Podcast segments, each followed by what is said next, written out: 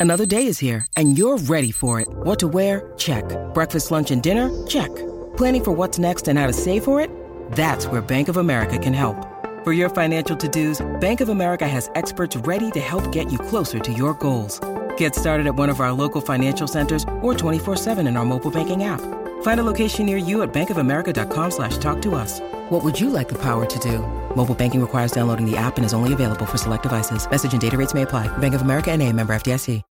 When you need mealtime inspiration, it's worth shopping Kroger, where you'll find over 30,000 mouthwatering choices that excite your inner foodie. And no matter what tasty choice you make, you'll enjoy our everyday low prices, plus extra ways to save, like digital coupons worth over $600 each week. You can also save up to $1 off per gallon at the pump with fuel points. More savings and more inspiring flavors make shopping Kroger worth it every time. Kroger, fresh for everyone. Fuel restrictions apply.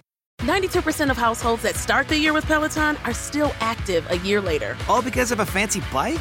It's not just a bike. Peloton makes treadmills too. Eh, all treadmills are the same. Our treadmills can adjust speed and incline automatically so you never break your stride. Whether you're squeezing in a power walk or training for a marathon, Peloton can help you achieve your fitness goals. 92% stick with it. So can you. Try the Peloton Tread risk-free with a 30-day home trial. New members only. Not available in remote locations. See additional terms at onepeloton.com slash home dash trial.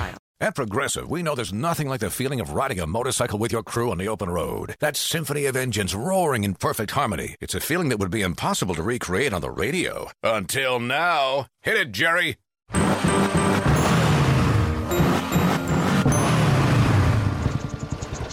Oh, my word. Really, really terrible. Was that a glockenspiel, Jerry? Quote with Progressive and see if you could save with America's number one motorcycle insurer. Progressive Casualty Insurance Company and Affiliates. Uh, no, no, Jerry. It's over. Hi, this is Teresa Kariakis coming to you from the Pantheon Podcast Network. I'm on The Devil's Music with Pleasant Gehman.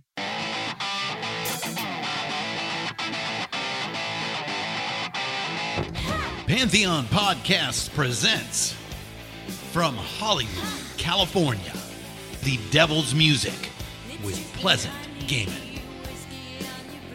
You are invited to join the Hollywood princess as she explores her lifelong pursuits in the occult, sex, love, and that sinful rock and roll.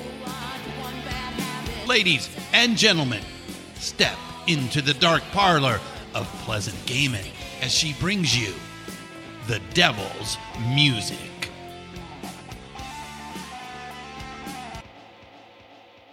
Hi, I'm Pleasant Gehman, and welcome to The Devil's Music, a Pantheon podcast. As the devil himself apparently once said via the Rolling Stones, please allow me to introduce myself. I'm a rock and roll witch from Hollywood, California. My obsession with music and the occult started at the age of 12 and is still going strong. During the 70s, I was one of the first punks in Los Angeles. I worked at the Whisky A Go Go and had a Xerox fanzine called Lobotomy, which led me to writing a rock and roll gossip column in the LA Weekly, which in turn led me to writing for every major rock publication you could think of. In the 80s through the 90s, I fronted three bands. I'm a best selling author with eight books out and more on the way. For the past 30 years, I've been a professional dancer who's toured around the globe teaching and performing, and you've probably seen me dancing in a number of music videos, feature films, and documentaries. I'm also an actor with several film credits. Find out more about me at pleasantgehman.com. I'm really excited to be a part of the Pantheon podcast network of rock and roll shows. Everyone at Pantheon tells spectacular stories about the music we love so much, each one with a different twist. Find them all at pantheonpodcast.com, as well as on Apple, Spotify, Stitcher, radio.com, Pandora, hell. I just had to say that. Anywhere you listen to your favorite podcasts. If you like what we're doing here, head on over to pantheonpodcast.com and share a show with a friend, or I'll put a spell on you. Kidding.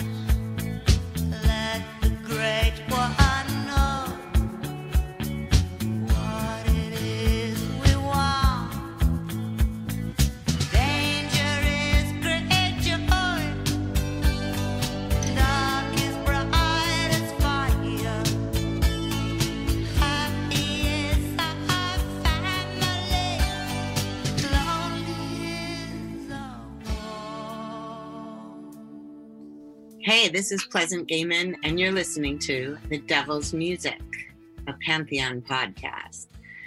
Today, my guest is the wonderful Judika Illes.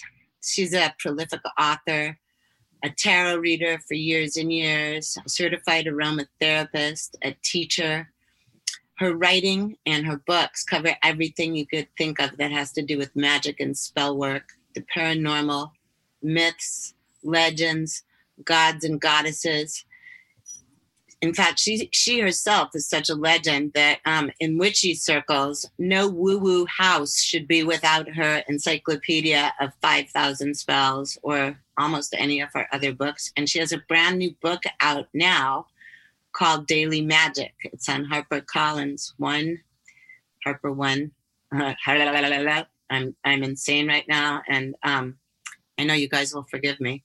But her new book, Daily Magic, I haven't read it yet. I can't wait to. Maybe she'll give us one of the things we can do on the air.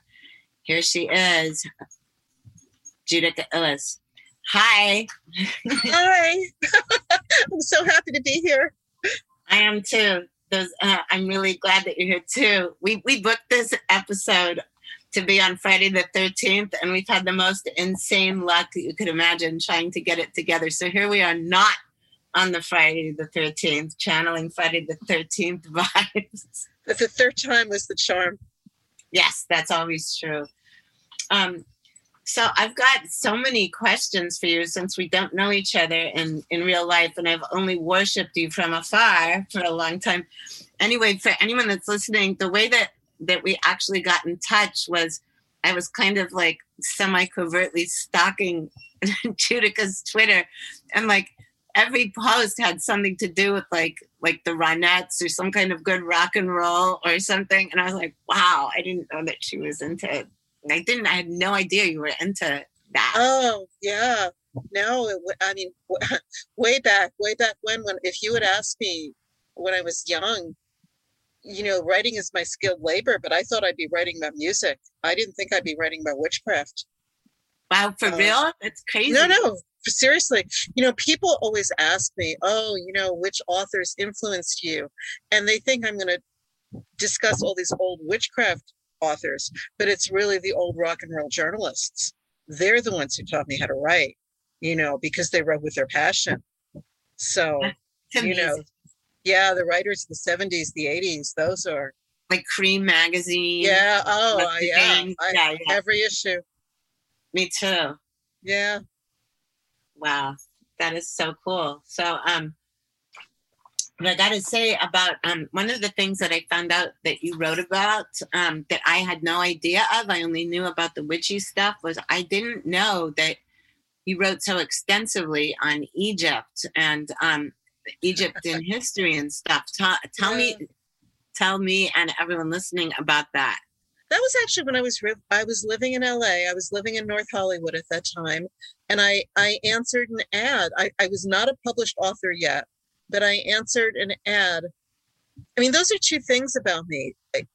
My my influence, my interest in metaphysics and magic and witchcraft. That's one thing about me and the fact that I can write is another thing about me. That's like my skilled labor. Uh, they, they just happen to come together. But, you know, the magic and the esoteric knowledge, that's been with me forever. And um, I saw an ad looking for someone who wanted to, um, they were looking for writers to write about Egypt. And it turned out to be Tour Egypt magazine, which was the English language magazine of the uh, Ministry of Egypt. So it was actually a government run magazine. And I had just gotten my certification in aromatherapy. Wow. And the history of aroma, you know, modern aromatherapy, it's all France. But if you go back, if you trace its roots back, that's how they were embalming the mummies. It's it's you know, they weren't using that language. They weren't calling it aromatherapy, but it's the essential oils. It's, you know, you you can recognize it. So I, I came up with a column called the Beauty, Beauty Secrets of Ancient Egypt or something like that beauty secrets of the ancient egyptians. If you google it it'll it'll come up but you know it's the government. It's the egyptian government so i gave them my official name. You know my legal name is judith. Judika is the um, hungarian nickname for judith. And so if um, you have to Google it with the right name or it won't come up. But I, I wrote a column for them for a while, all sorts of stuff. Um, you know, from the eye makeup to, you know, basically, you know, focused on on beauty. And at one point, I, I had hoped to, um, I had hoped to write a book um, on Cleopatra, uh, a, a, beauty book on Cleopatra. But um, you know, that's you know, I have all these books in my head, and that's one of the ones that you know hasn't panned out yet. Wow, that I mean, okay, so that I don't know if you know this about me, you may or may not, um, and some of the people listening to might, but some others might not. I, have been a professional belly dancer for 32 years. No, because I was stalking you too. Oh,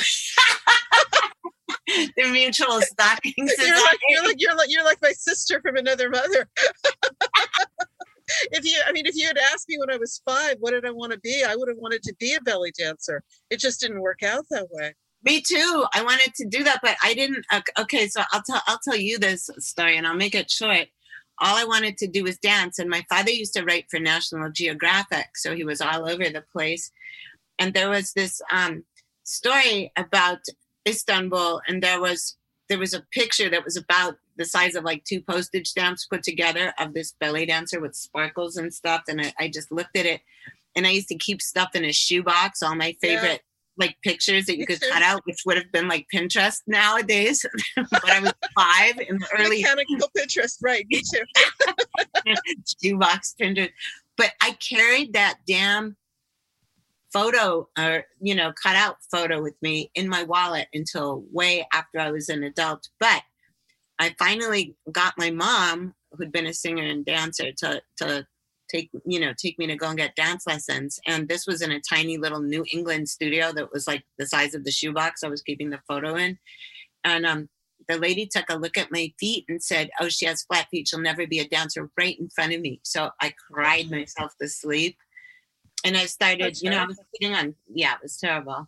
I was putting on shows in the in the I mean, living room. that's that too oh that's awful yeah but anyhow so I was always dancing when I had bands. I was dancing on stage, like an aerobic set of dance for 45 minutes while singing. And like, I, so I was at this rock club one night and this chick asked me if I was a belly dancer. And I said, no, why do you ask? And she said, you move like one. And then I asked if she was a, a belly dancer and she said, yes. So I begged her to teach me. Then somebody gave me a ticket to Greece.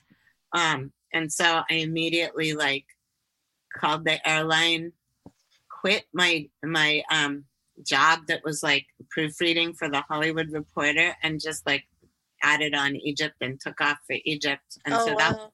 that was when I was 30. And then I'd already been like taking lessons at that point, you know, because I met some belly dancers through that girl. And then when I came back because I had a costume, I just started working and it just I never thought that I would like have toured the world doing it and gone to Egypt like every year and done all this. That's incredible yeah, it was insane. But also, when you might you might like this when I when I first got off the plane in Cairo, you had to walk down, um, the, like yeah, you know, one of those little gangplank things. Yeah, like yeah. yeah.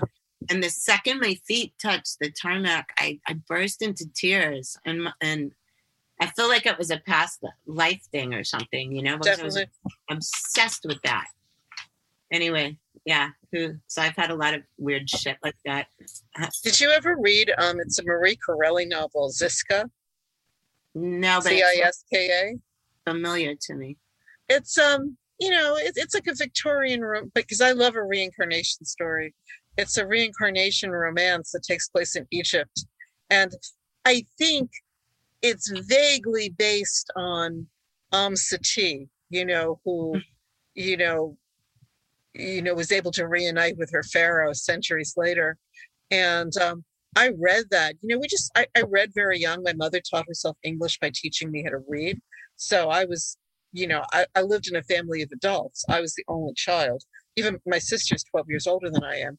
So they, I just read everything. And we somehow we had that book hanging around.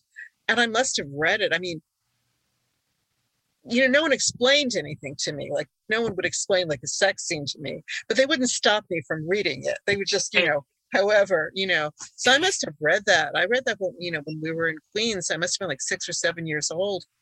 and that was such a huge impact on me. I just, you know, wanted to like, you know, move into the pyramids and, you know, await my long lost, you know, centuries old love too. yeah. you ain't gonna find that on Tinder. No. Uh-uh. um, do you um do you know that um I I found this out pretty recently, like that that when they used to make the sarcophaguses in Egypt, you know how there's always those eyes painted on the side? Yeah. Um, do you know what that's for? Tell me. Okay. Someone someone in Egypt told me this, um, who was an Egyptologist, not not just someone on the street. That um, when after you know after they've gone into the afterlife, when they're ready to wake up, they're laying all mummified in their sarcophagus, and then when when they feel the awakening, they turn to the side, and so that's what. And the eyes are like on the side. vertical on the side, so that then they can see out of the coffin and find out where to go. Oh wow. Oh, I love that. Well, those are like the eyes on the boats in Italy, Yeah, you know, you know, because the, the boats need to see where they're going. I know. I, lo- I love that. Yeah. I wanted to get eyes tattooed on the palms of my hands for years, Yeah. for decades. But every tattoo artist I've gone to, and most of them have been friends, they're like, um, they'll wear off really fast, you know, because your Mhm. palms shed so much. Like, I have ankhs. I'm wearing ankh earrings. I see that. She's wearing big golden ankh earrings. See, we're definitely like sisters, and maybe we were sisters in a in a previous life. In ancient Egypt, who knows? Yeah, full on. I'm sure. Um, do you have you ever had like a past life regression? Um, I have not had a formal regression. I have had sort of visionary experiences that um I mean it's really interesting because uh, a lot of spontaneous past life experiences, memories that people have an unknown exception tend to be last moments and um, they are often not pleasant. But the interesting thing for me was for a long time, and I, I mean, I shocked myself with this because I feel like I've had a lot of incarnations in this lifetime. I used to be really, really afraid of fire. And I, you know, I, I'm a water sign. I have a lot of, I have a heavily watery chart, astrological chart, but I was very afraid of fire to the point where, you know, we had a stove with the pilot light. And if that pilot went out, you should have seen me. I, I had to have like, you know, uh, fireplace matches and I mean all these permutations I would go through. I mean, I just wouldn't eat, you know, because I, couldn't turn that stove back on, and it was very crippling and um, very hard because if you are practicing witchcraft, especially if you come from New York, it's all candle magic, and Yeah. so this was this was a disability for me. Um, Yeah. It was it was a problem. So this was for, and I, and I cannot tell you where it came from. It was just so stressful, and it was for years. And then one night, I had this past life memory, and when I have them, I have you know they're very distinct. Like I know, you know, I I- recognize what they are. It's almost like a lucid dream, and it had to do with you know with you know death by fire, and within um, a couple days of having that visionary experience, I no longer had that fear. That fear just went away. It dissipated by itself. And now, you know, I teach candle magic classes and I, I I'm just pinching out those flames with my bare fingers. And it, it shocks me sometimes. Like like you look at yourself and you go, Wow, you know, how did I get here? That that's pretty good. I had a I had a um I I had some fire stuff going on that I think was past life because this also happened when I was so small. Yeah. The first thing was like a psychic flash. this was in upstate New York. I was sitting in my little playroom facing away from the direction where this th- thing happened. But I went running into the, kitchen screaming to my mother that our barn was on fire. And um and I was crying and screaming and she went outside and it was on fire, but I was on the opposite end of the house and I was like Oh wow. And um, then the other thing was a, a few years later, um, still in the 60s, I saw Camelot when it first came out. And, and when, Yeah. when Queen Guinevere got burned at the stake, I was I got goosebumps all over the place, which I mean, obviously it was a movie, you know, and and Yeah. I was little, but then um my mom was into show tunes, so she had the soundtrack of it. I would play that song over and over and over and over and just imagine like burning. So this wasn't even me as like a teenage goth or something, like, you know, hoping that I had a witchy lineage. the child. Yeah, yeah, yeah. Yeah, totally. Yeah, I've never had a, a real formal regression. I would like to one day. Yeah, I haven't had that either. What mm. about Akashic Records? Have you had that done? No, no. Have you? Me neither. No, we're No. we're bad witches. I've been busy. I think you have too. but I swear to, uh, like, every time I'm talking to someone I know that's a practicing witch, like I'll be like the the full moon, um, like next Friday or something, and they'll be like, "Oh shit, it's next Friday. I suck," or or like that happens to me all the time. I forget like all that that stuff until I, I find that you know since I've been writing books, I, I feel like sometimes like I, I I'm I'm doing the work for other people so they'll do it, and I'm just sitting there typing away. I almost just spit water all over the microphone, but it wasn't on fire. Let, let's take a little break for some music and we'll be right back.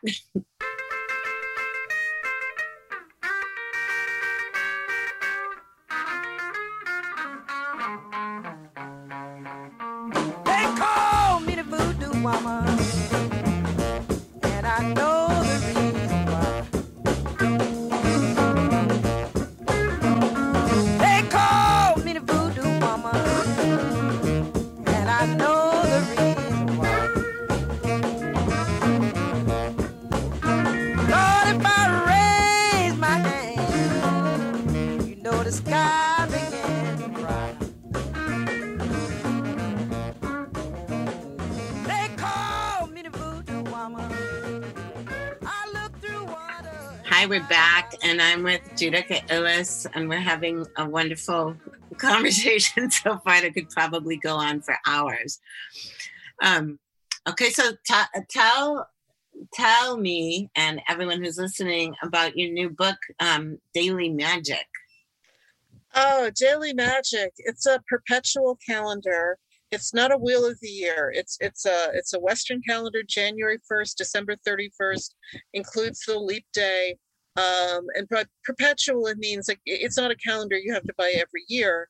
It's a calendar that y- you know you can use as long as you know it's a book that we can use as long as we're using this calendar and very much like what you were saying about the moon i I lose track of time. I, I have, you know, maybe a little bit of a chaotic life and I'm busy and I mean to do things. Like I mean, like I know like someone's birthday is, I don't know, you know, August 25th. And I know that, you know, the equinox will be September 22. And I know these things in my head and I have all these plans. And then I look at the calendar when I'm ready to do them, and it's like October 1st. and I've missed everything. And so I found that by writing things down, and this was a progression, and I describe it in the book, it was a progression from writing in calendars to writing in notebooks to, you, you know, just I, I would create calendars for myself. Uh, I describe it uh, in in the book as as a as the love child of um, uh, of a day planner and a book of shadows. I, I found that Oh, if I Great. yeah you know i found that if i wrote it down it grounded me and i would remember to do stuff and i you know all my poor neglected social media I, the last year like the pandemic for me I, accelerated work. It- you know i know Me a lot of too. Me too. yeah. I'm i had more. Work I, I you know it just it just kept and some of it is is amazing work and i was so grateful to have it but it was just so much and it, you know all the deadlines came at once. So you know my poor social media like, i would post oh you know tonight is you know you know the feast day of this goddess or a saint or it's this holiday and all these people would message me all of a sudden i would have 50 messages that I couldn't physically answer all of them. And they're all, yeah, you know, I, I want to do something tonight. But it was like already dark out. And if you don't, if you don't have, I mean, we can always, we can always, you know, do something. We can have silent and personal rituals. But if you want to have an organized thing with candles and this is what you're supposed to be doing and this is where you're supposed to be you know if you haven't start if you haven't planned it already it's it's you don't have the supplies so i realized other people needed this kind of a thing too and so i just started writing writing stuff down uh, there's a lot of outtakes for the book which you know hopefully will become social media posts because you know the publishers always tame me. I write these big crazy books and then they they they they kind of you know they they they put me in order. But um yeah and it's about thinking about time. You know time is a magical ingredient. Time is look we had to do this three times before we got this right and this was the right time you know? Um so ha- being someplace at the right time it, it's it's sort of actively working with time rather than having time as just background I feel like I feel like um, being in the right place at the right time like that is it's just absolute magic. It's synchronicity. Yes. Yes. yes. That's happened to me so many times, like just yes. in insane ways. And that's like there's a lot of that kind of stuff in my book that's coming out in Halloween season, Rock and Roll Witch. But there's a lot of that in my other books too, because I cannot believe how many just fortuitous experiences I've had, like where you just meet someone or you happen to like walk a different way down the street or so, so you know what I mean? Right. I mean, to the point where I could go all Rain Man on it and say, like, did I get a flat tire because I wanted to wear the silver high heels and not the red ones? you know? no, no, no, but it's true. It's true. Or you're just, you know, uh, this is a little depressing, but I think about this. This is, I was working, I, I managed a small it, it, it was a, a, a, travel, it was a little corporate boutique travel agency. So this is about 1988 in New York. And there was this news story about this, you know, and 88 in New York City was a terrible time. It was just, you know, people were, people were getting mugged in front of you in broad daylight, right and left. And there was this young woman, I think she was like in her 20s, and she was near Columbia University and a brick fell out of a wall and hit her on the head and she died and it's always stayed with me because she had to be there at exactly the right moment because think if if she had seen like if she'd been a little bit more scared if she had seen someone who she thought was stalking her maybe she would have walked a little bit faster and it wouldn't have happened or maybe if she had you know stopped to tie her shoelace she would have been a little slower and it wouldn't have happened but it was right. She was at that spot at that moment, and that brick ha- happened to fall and hit her in the right spot. And that was it. And that's mm-hmm. always sort of haunted me. Yeah, that's that's that's insane. I, I, think of that when I hear I'm not exactly that kind of yeah. thing, but if I hear that there's like, you know, some insane car accident or something like that that if that person would have like you know like gotten something at a drive through or um you right. know wasn't going at a certain speed or you know like just all of that stuff what leads up to like those catastrophic experiences that the the ones that you can't like anticipate you know what i mean? Like just like my astrologer you know who's no longer with us um last he, he was in well, he died after leaving West Hollywood, but um, he, um, you know, he used to give me, I, I, used to go for readings and he would give me days to either just don't speak to anyone, don't answer your phone, or don't go out. And I always took him very seriously because, you know, maybe that was just a day I shouldn't be walking around. Yeah, yeah, yeah. I have an astrologer, and he the um last um a few months ago, he told me um, that I, I needed to get, um, he said that I should do something to change my appearance on summer solstice of um, of 2020 and I started laughing and he's like, What's so funny? I'm serious. And I said, I have a tattoo appointment booked for that day. Oh wow. Oh Yeah. wow. That's amazing. Yeah. I like when people tell me things like that because, or even when I'm reading for someone, if I tell them something, I mean, that I couldn't know, but they they're already doing, I feel that that's a real affirmation that we're doing the right thing. Yeah. You know, if a stranger tells you, oh, you should be doing this, and you say, well, yes, well, you know, I have a tattoo appointment. Um, that's, that's the affirmation that that's where you should be.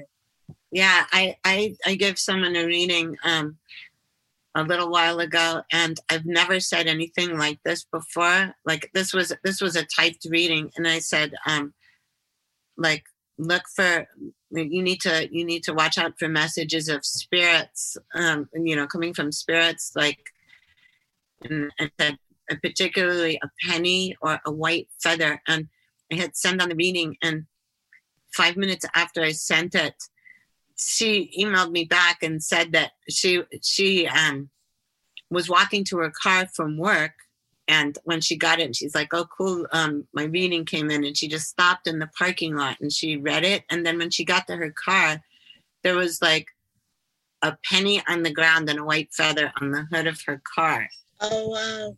yeah Oh, wow. that blew my mind That's great. I love that.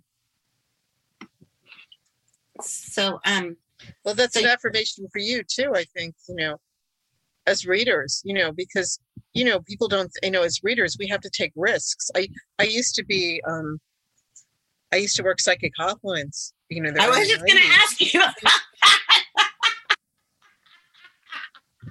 um, so you know we take risks. You know you, you you have to go out on a limb and say this is what i see. And sometimes you know people are are very open. I've, I've had people you know hang up. And and you feel oh i said the wrong thing or this is you know. And then later they'll tell you i hung up because you shocked me because it was accurate or because i didn't want to hear it. But you know there's a real bravery with being an authentic reader yeah you have to you have to say say stuff um, but i mean yeah. you also have to i also think there's a huge responsibility of of saying yes. delivering bad news or weird news like you have to be Good as delicate ways. as possible Yes. but still get the point you have to be a diplomat. Yeah yeah because you have to you have to uplift people even when you're delivering unhappy news. And you know and i think you always have to find you have to find solutions for people in difficult Yeah, I was situations just gonna say Ex- like you've gotta give them strategies. options or ideas Yes. solutions. Yes. yeah and to empower them rather than leaving have them be in fear in despair yeah and if you're listening that's what your reader should do for you you should feel empowered afterwards and that you have possibilities and not feel like okay you know i may as well just hide under the bed now my life is over yeah some some some readers are very are really really good at that but other Yeah. readers are um are not um i'm not to besmirch anyone's practice but um you know it's just i used to okay so i used to as a hobby I used to go to storefront fortune tellers all the time yeah most, mostly because I wanted to see like the decorations in their house sometimes, you know, you know, like, like plastic Virgin Marys and like real, you know, like own paintings Sure. or like, you know, like vinyl, clear vinyl covering like brocade ornate couches. I was really into that. But then I wanted to hear what they said and how they said it. And this this started even before you could make voice recordings or ask permission if you could do a voice recording. I just wanted to, I was so obsessed with that yeah like, my whole life. Um, so working, you worked on this on psychic hotlines in like the '90s, the early '90s, right? So yeah when they were hot they, yeah, when they were just like coming out, like nine seven six numbers or psychic hotlines. i worked um when i moved to los angeles I, I that's when I started working on the psychic hotlines. And I remember there was one that was it was so busy. So if for those who've never done this in order to you know to sign on you've got to punch a couple numbers into your phone. And then the calls start coming in. And when you're ready you know if you want to take a break or when you're ready to leave you punch some more numbers into your phone and then you can hang up and i would do i would do the graveyard shift i would start at 10 p.m and I would read till about one. I was scheduled to go till about one in the morning. But the call, it was like boot camp. The calls just kept coming in one after the other, after the other, after the other. And it was so busy that sometimes I didn't have a chance to punch the numbers into the phone to, to get out. So, I mean, I would just stay, I would stay on the phones till like five in the morning just because the calls just kept coming. It, it was pretty incredible. Wow, that's wild. I liked it though because I, you know, because I've always read only on referral, so everybody sort of knows each other. And but when you're on the psychic hotline, the calls were coming from everywhere, and you know, all different kinds of people and different circumstances. Um, and because I did the graveyard shift, sometimes they were genuine calls looking for readings, but a lot of times it was people who, you know, had had a bad dream. People, it's, it's three in the morning, three in the morning, and you've had a bad dream, and you're alone, and you don't know who to call. So you call, you know, one nine hundred psychic. Wow. or, you know, um, I, I'd get truck drivers who just, you know, wanted to speak to women. Not even like, you know, not sex calls. They just wanted, you know, to hear a woman's voice. And I got a lot of those calls too. It was, it, it was, um, it was really my boot camp. I, I went from um, th- that's really what made me a confident reader. Yeah. I mean, that's an experience. And then just with that variety of people, that, Yeah. that's incredible. Yeah. Um, so what, what do you think is like one of the weirdest readings you've ever done? Do you have any stories about wild readings? I, you know, I, I, I have a Scorpio moon and I keep my mouth shut. I, Oh, I guard, I guard people's privacy, privacy like intensely. I, I, I don't. I had a bounty hunter. I, I think that was, you know, I that His was pretty Bob? intense. No, I'm just kidding. I had a bounty hunter, and you know, we discussed, you know, who he was going after first. So, Wow. um, I'll tell you what was interesting is that for the first couple months, almost, I- won't say all the calls, but a lot of the calls, all, uh, you know, maybe 90% of the calls were um, women who wanted to know if their ex was coming back. Yeah. And in the beginning, I, I, I just, you know, I just answered the question. You know, I'd, I'd, I'd pull some cards. Yes, coming back. No, not coming back. And it was very straightforward. But after a while, there were so many of these calls, and and and they'd start telling me their stories. Is he coming back? And sometimes they were afraid he was. You know, um, sometimes they wanted the guy to come back, but sometimes they were afraid he was coming back, or sometimes they wanted him to come back, but he had, you know, beaten them repeatedly. He'd hospitalized, you know, molested their children, and but but is he coming back? Um, and and that that made me a lot more thoughtful, and I really, I it taught me to because I come from a background where you don't ask questions. You know, everybody's got a story, and you don't really ask, and so after a while, I, I learned to start asking questions. It really sort of liberated me. You know, wh- why do you want this person back? You know, and I wasn't in a great relationship myself at that point. So it really made me think, you know, there are good relationships, there are bad relationships, and then there's a third option, there's no relationship. And sometimes, you know, you know, uh, uh, no relationship can be better than a bad relationship. So uh, it was, it was, um, it was very educational for me. And you know, I, I know there's sort of a lot of mockery over, you know, but I, I the psychics I knew who were working, they auditioned me like three times. They actually it's the only job I've ever had where they actually checked my references. Um, so you know, they were very authentic people and who were trying to be helpful for other people. And you know, we get a bad rap a lot Oh yeah. as you know you know everybody assumes we're like exploitative charlatans and in, in fact that's and i'm not saying those people don't exist but maybe they're not they're also maybe not real psychics you know um there there are fake physicians and fake pharmacists but that doesn't you know I mean, we- we're held to sort of an unrealistic standard i think Yeah, I, yeah. You know, when when I was when I was young, I would have lo- lots of psychic flashes, but I never thought I was a air quotes real psychic because I couldn't just turn it on and off. Right. I thought I thought that like you had to just have it twenty four seven and you could just know someone or something. And then there was so many things that I didn't Yeah. realize were were psychic either. You know, like like even when I was small, I would look at pictures in like some magazine or something of a movie star and be like, that person's really nice, or like, I, I don't like that person. They're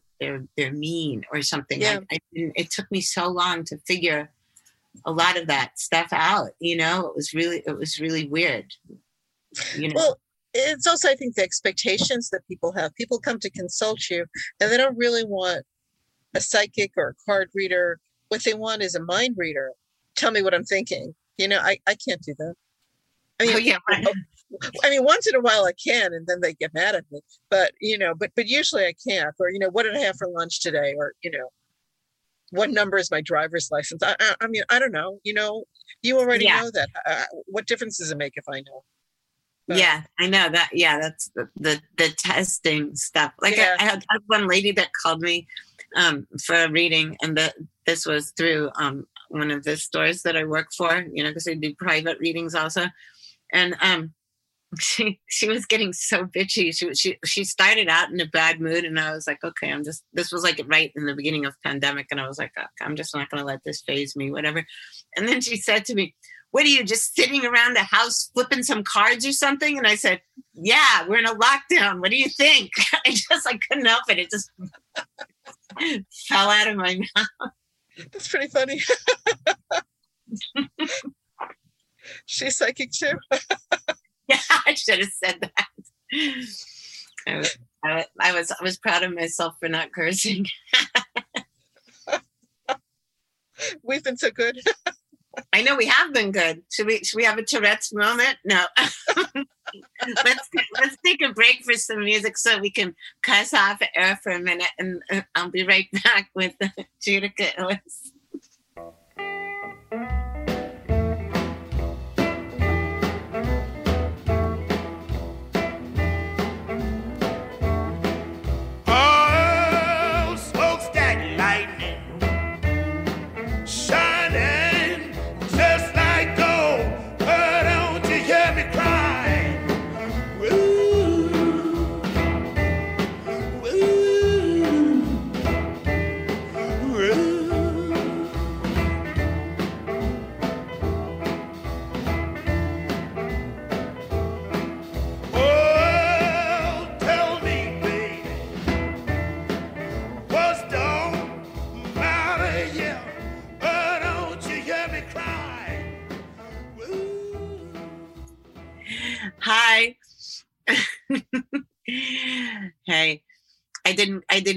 Did you? No. I know we're being so good. Damn. That that was the worst I could muster at this point.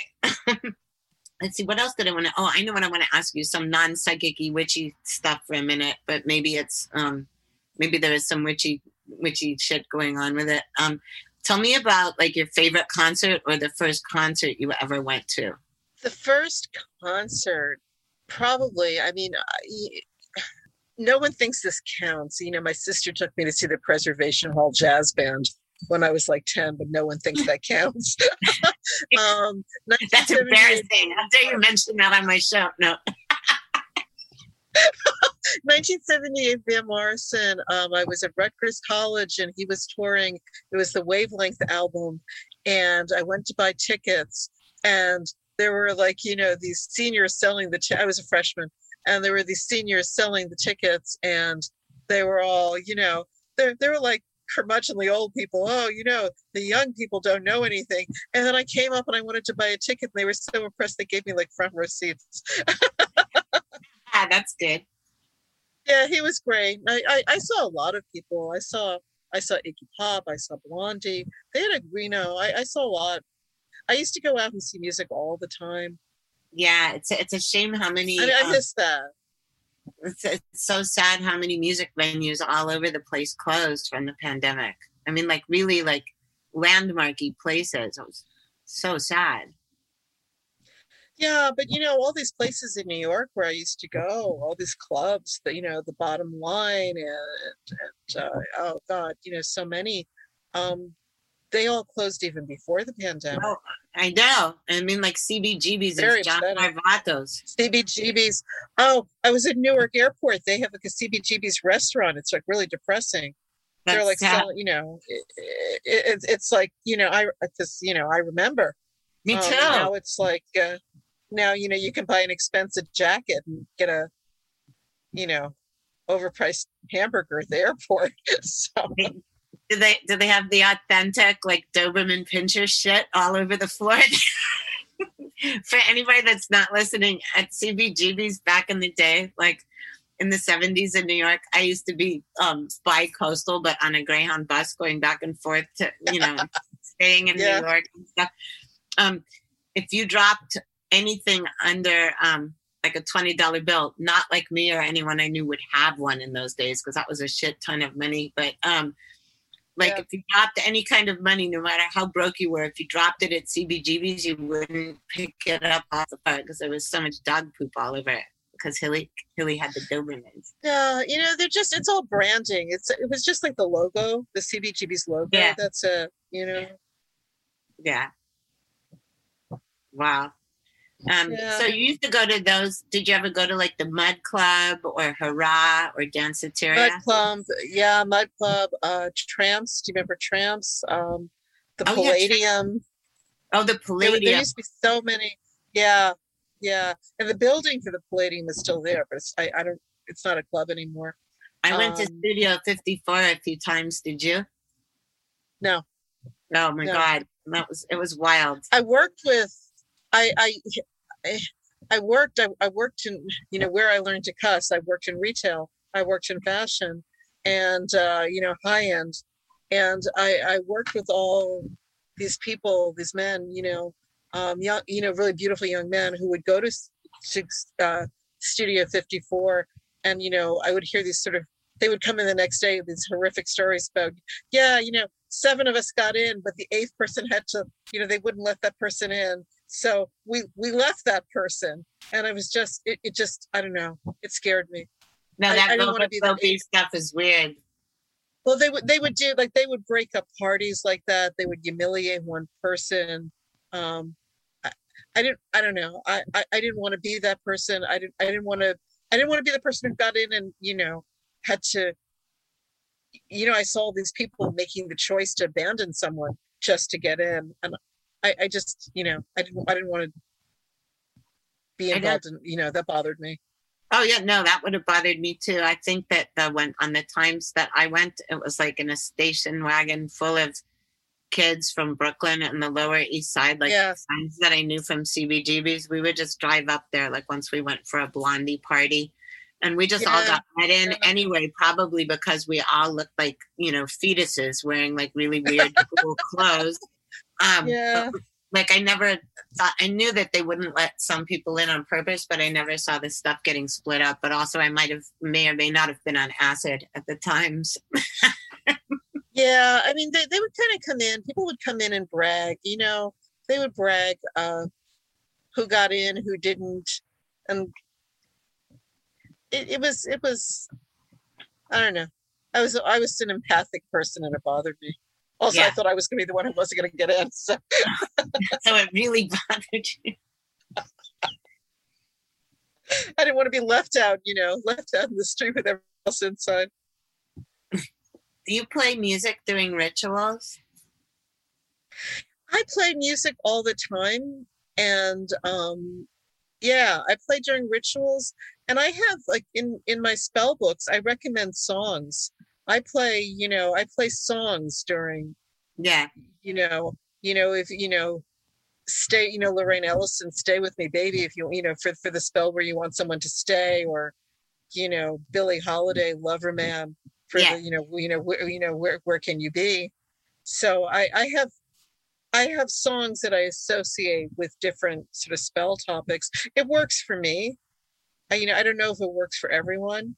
I always tell people that, you know, you have to, you have to amp up your energy because if you're going to do this kind of work, if you're doing spell casting or if, you know, any kind of work where you're of service to other people, whether it's, you know, especially now, um, all the caregivers, all the healthcare people, you know, and all the fear in the air, you know, our, our magical energy, you know, we lose it. It's like a gas tank and, you know, you're driving and, and, you know, you don't want to be driving on fumes. So you have to think about what, what energizes you.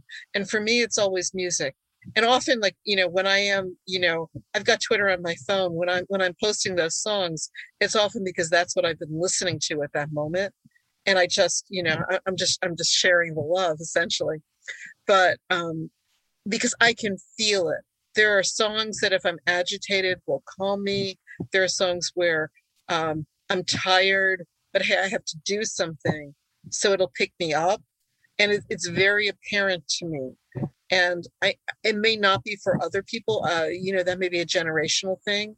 I see that, you know, people who- you know younger people i think a lot of them are much more visual and so it, it could be it could be a visual thing but to feel it to feel what lifts you up or calms you or you know you know to to, to almost like uh it's at the automat remember? Like you're you're ordering up um, you're ordering up the mood that you need or the energy that you need. And and for me that i do it with music.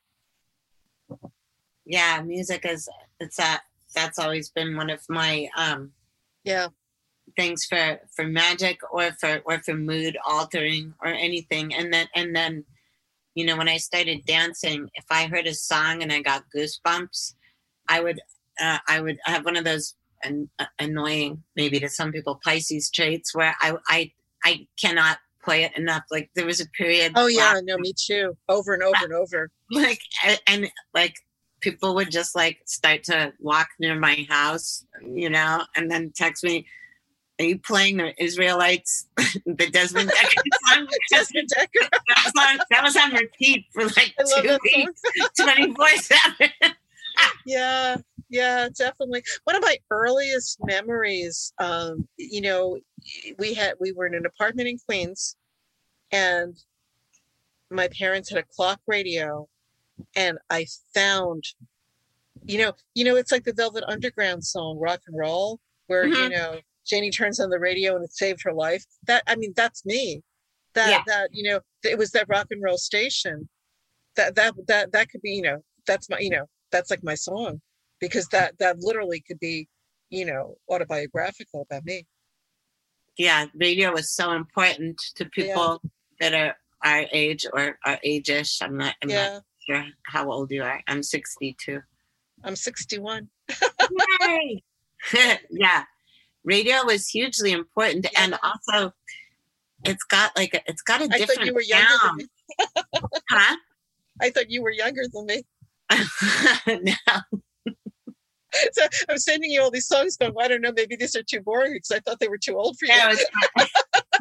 no, that's that's that's exactly all of that. I love i love like also like um it's gonna sound batshit but i'll hear some songs like really old songs like like like smokestack lightning uh, by Yes. Howlin' Wolf or something. Oh my favorite yeah. And I will just listen to that and and and I mean like I was like there had to have been like a whole bunch of like root working going on like around him constantly oh or yeah like Yeah. you know or because just some of the I mean I don't even know some of those songs like I can't tell even if it's my own fantasies or if it's like really like like how Well, we were talking so deep. That's one of my earliest memories. Is you know, I, you know, I, I, I, I was, lo- I was supervised. It started, you know, I was supervised. There were adults in the house. I wasn't, you know, but they were preoccupied, and as long as I wasn't getting into trouble, I was pretty much free to do within the house whatever from a very very young age. And so, I mean, I early memories are of like playing with the dials on the radio. And it must have been a night I heard, well, I didn't know what I heard first, but it was Howlin' Wolf. Wow. I heard the howling. And I mean, I must have been maybe four or five years old. And, um, and I know because the DJ came, you know, it must have been at the end of the dial or something, you know, some sort of a college station or something, because this is, you know, 64, 65, who was playing Howlin' Wolf in New York City. But um, they said it's Howlin' Wolf. But I was like four or five. I really, I envisioned like, you know, a wolf man. And yeah. I, I remember that was so profound. You know, you didn't ask me the first record I ever bought. Oh yeah, I, I didn't. I didn't actually buy it because I was very little and I didn't have any money, but I persuaded my my my parents to buy me um, the single of Sam the Sham and the Pharaohs, Little Red Riding Hood. Oh no way! yeah, you yeah. you got a total like wolf thing going on. Oh yeah, you know, and I I still I love wolves and I I write about wolves, but I think it comes from that. I think it comes from those human wolves. That is like deep seated childhood memory. maybe you were, maybe you were, uh, or um, maybe you were uh, had something. Maybe you had a pack of wolves in a previous life. Maybe or, I was the wolf. yeah, yeah. Who knows? Wait, that's that's that's crazy that I mentioned Howlin' Wolf. Then that's oh, no, there, he is. He's my favorite. You know, Me I always too. think, you know, I'm always posting this stuff on Twitter. I think, you know, shit, you know, all these 20 year olds are watching me post like this, you know, music that's older than me. But, you know, it's, it's, you, you cannot have too much Howlin' Wolf. No, there's, there's no way. It's just, it's so, it's so magical. Just so much of that old stuff is just like, because you know what? Also, I feel like it's got a different, it's got a completely different sound quality because yeah I know I'm going to sound like a senior citizen, but fuck it. Like, you know, everything is like so auto tuned now today. And when you listen to the old records, especially if you're listening on vinyl, it's got yeah. a totally different sound. And not just because I'm old or, you know, no. because it was live and it was, yeah. there was not even anywhere near the kind of marketing and, and um, packaging stuff for, for, for an artist's persona. So they were just like doing whatever they felt yeah. like or were called to yeah. do and that that yeah. is like like ridiculous it wasn't branding yeah yeah yeah yeah like they didn't it and it didn't have to like sell a certain amount of records. If it did it was great. If it didn't you know like there wasn't that the industry was not anywhere close to what it's been. So it's well there's no expectation of making the kind of money. I mean you know i mean we see this in publishing now also. All these I, I don't know you know movies like you know they're all i mean th- i mean they're not making movies for me. They're you know they're making these big blockbusters that you don't have to understand english for there's no you can just take them around the world because anybody can you know these action figures where action films where you can just you know yeah you can get the plot. yeah my favorite thing on a trip to Egypt, going back to Egypt, was I was on Egypt Air and I was the only woman on the flight as it took off that wasn't veiled. But um, they were showing the, the Twilight vampire films and, and they were all dubbed in Arabic. and, and and all the women were like really really into it you know and the kids and stuff but i was like they're showing like supernatural vampire films but but you know like all these really religious people are watching it and and i'm just watching it because it's exciting to hear them you know to see them like doing vampire shit and turning into werewolves but but speaking arabic. All I watched in 2020, though, you know, the only TV I watched was like, uh, uh, you know, I, I I found all this Chinese TV on Netflix that I have to like watch with subtitles. And that's uh-huh. literally so you know all i watched last year. I got so busy in 2020 that you know in the in in march i watched tiger king like i i just yeah. stayed up and watched every episode but after yeah. that i i fell off the i still don't i don't watch tv and i don't mm. really re- lately this has been bothering me. I don't read books, but it's not because I don't want to. I have tons of them and I want to read them, but I've just been so busy. It's a, at, at one point I yelled out loud to nobody but my cats, "Who the fuck am I?" Because I haven't read a book in months. Yeah, yeah, yeah. Well, it, it's like that acceleration of time, and it just it just sort of sweeps you away with it. This year is so fast. Yeah, even, yeah. even not even compared to last it's year, it's just going so fast. Yeah, yeah, Definitely. I wonder if it's because it's a five year. I don't know. I can't figure it out, but it's just like it's weird. I turn on things with subtitles at like three in the morning because it comes because I have to focus. And sometimes sometimes English subtitles and sometimes sometimes I watch them Hungarian subtitles, which you know um Do you read I- Hungarian? uh, it was my first language. but Oh, I I didn't realize but- it was your first language. but it was but but i mean I, I well because i was born in the us but my parents had just come from hungary and my sister and um but i mean i, I have the vocabulary of a five year old or a six year old so like i miss half of what's on there but i thought you know it, it's it's sort of it, it it brings my energy down because you, you you know you work so much you get very you're wired Yeah.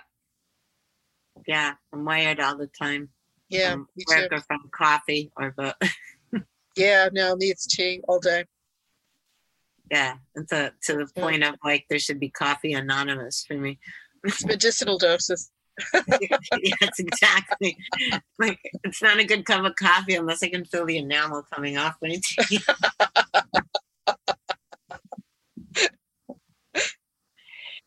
um, what else should we talk about? Like we've got, we still have a little bit of time. I could just go on and on talking about stuff. Have you ever taken drugs? Not really. Uh, not really drugs. I, I drink mentally. I, you know, you know, work is my drug of choice. I know, me I'm too. always the. Uh, uh, somehow I'm always the designated driver. I'm always the. Somehow in this lifetime, I'm always the responsible one in the room. That's just you know. Maybe the next lifetime, I get to let other people be responsible for me. I've been, I've been pretty responsible, but um, you know what happens to me sometimes. This this is going to sound insane, but like there's so many homeless people in Los Angeles right now. It's Yeah. it's beyond out of control. You know, Yeah. like, but um, when it before it became the norm here, I would see people like standing in the gutter, like like having schizophrenic attacks or being on you know some insane cocktail of drugs doing things or you know that look like interpretive dancing or something and i'm not saying this in a funny like in a funny way you know No. because it was tragic to watch but i'd be watching it going wow that person you know before it became regular you know when you would just see it every so often. And then in the next second after that i would get a really jealous flash.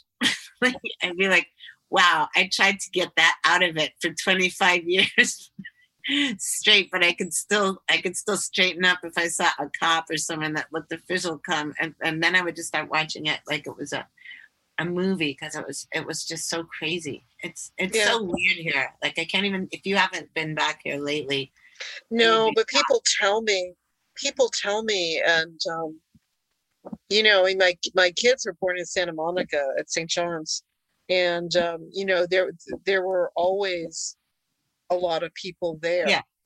always. But I, I'm told it's it's unbelievable now. It's it's it's incredible. I mean, you can you no- can drive for miles on like sunset or somewhere yeah, uh, and it's just it looks like it would be a grapes of wrath kind of tent city mixed in with the road warrior but also with the walking dead it's it's it's surreal how how bad it is like for, I always thought I would go back. You know, but I mean, the fires scare me. Going oh yeah the fires scare me. Um, I, I still I, I read for people out in LA.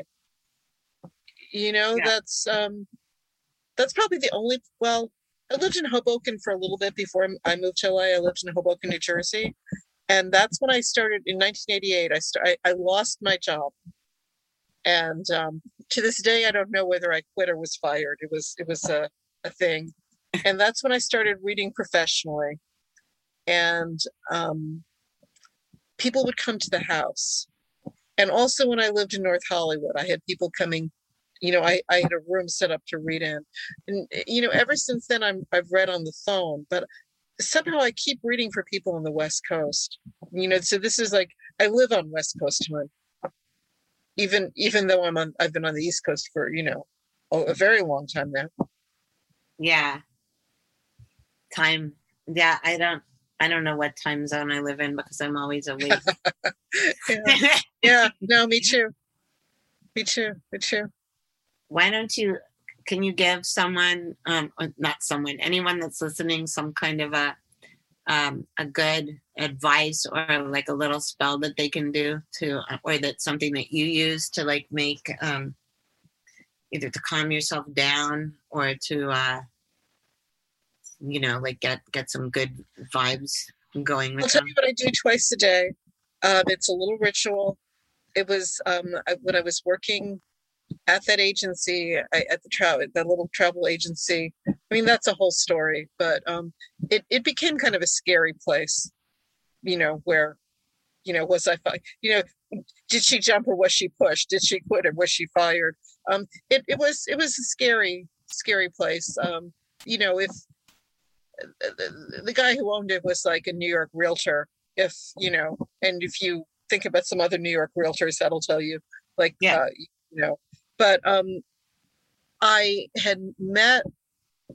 I I was thinking at that point that I read cards and maybe that's what I should do instead. I didn't want to go above 14th Street because the city scared me, and um, I met a, a person and she taught me the invocation of Michael Archangel, and she told me to do it whenever you're frightened because it's a protection spell and it will calm you down because you you know you're essentially giving your protection over to michael. And i i have since so that's since 1988 i have said it every day at least twice a day morning and evening. Every time i post it on my facebook it you know people ask me to post it again. And you know it, it, is in the new book and it's um so envision yourself just be still for a minute and you say you, you don't need anything but you know your words in your mind and you want to try to visualize this. Michael to the right of me michael to the left of me michael before me michael behind me michael above me michael below me michael within me michael all around me. Michael with your flaming sword of cobalt blue please protect me. And then you can you know protect me today protect me tonight protect you know my loved ones protect my cat protect you know who, who whoever it is that you need protecting.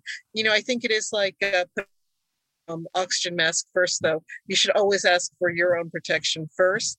And when you do it i literally I, I i feel him around me. I don't encourage people letting spirits of any kind in. Michael is the exception and i you know michael is, is a fiery angel and i feel i feel that heat. And um, what i do is i envision a cobalt blue bubble sort of like in the wizard of oz in the mgm musical Yeah. with a pink bubble. I envision myself inside that cobalt blue blue bubble because you're in the bubble. You know so michael has created this bubble and it's like bulletproof and evil eye proof and you know coronavirus proof. And whatever it is that you're you know it, you know you can see out they can't see in and i hold myself in there. And you know you can hold a cat in there you can hold a dog in there your children you know your lover who who lovers who, whoever it is that you need in that bubble with you. That bubble can be any size just um make sure it goes under your feet and over your head. It has to be all the way. So look down at your feet and make sure you're standing on the bubble because it's easy to sort of you know leave you know it's like it's like the the magic circle where you've accidentally left a hole. Um so Yeah. you want to you want to have it it's it's like a 3d totally surrounding magic circle. And it, it, that saved me you know that saved me from a lot of panic attacks that 4 a.m you know darkness of the soul you wake up and you know um if- if you don't know what to do breathe. Breathing exercises are good. And put yourself in that bubble of protection if you have fiery all fiery i can't even talk there fiery oil, a fiery wall of protection. Wall of protection, yeah. Fiery wall of protection, which which is like one of my favorite oils, and That was my so- signature scent all through 2020. Oh wow! Oh wow! oh, I love it. But I always associate that with Michael Archangel and the Fire Angels. So um, you know, you you can incorporate that too if you know if you've got that. But you can just do the bubble with your mind. That's so good. That's really good. I love Michael. I once had a dream. Um, this was when I was really, really little. This it was so real to me. This place looked like the um, the Colosseum in Rome, or some big like curved brick building. And you know how you were just talking about the the girl where the brick hit her a little while ago. This is weird because there was bricks that were flaming, raining down. And then there was a bunch of like giant stone angels on the top of it.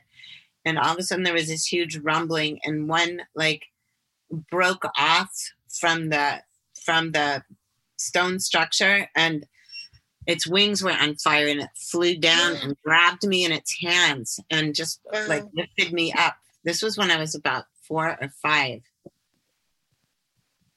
and and i always want to like i see that picture in in my head constantly Yeah. so i don't know where that came from like i don't know if that i don't know if it was something i had seen on tv because i was always unsupervised as a Or kid a past life. That's like a Uh-huh. past Yeah. life. Or yeah visionary, sister visionary. That's Yeah. incredible.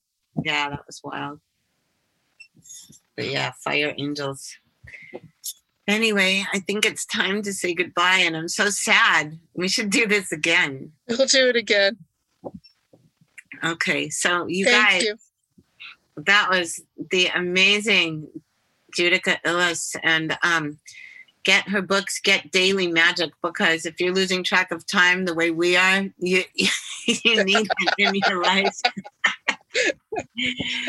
okay so um you've been listening to the devil's music. Please tune in whenever you want for conversations that are lively enlightening usually full of cussing usually full of insane stories and magic. And Next I will time. catch you next time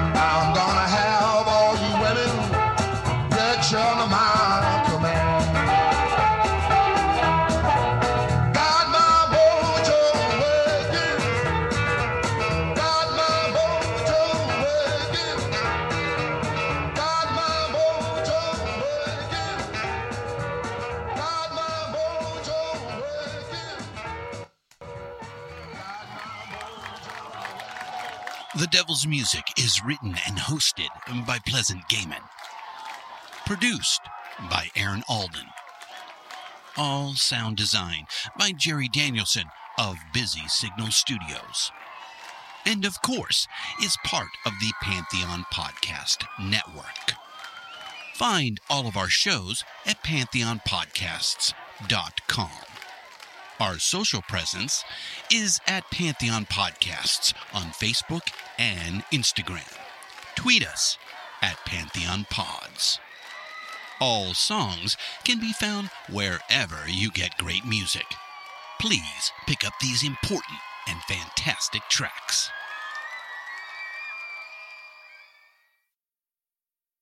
92% of households that start the year with Peloton are still active a year later. All because of a fancy bike?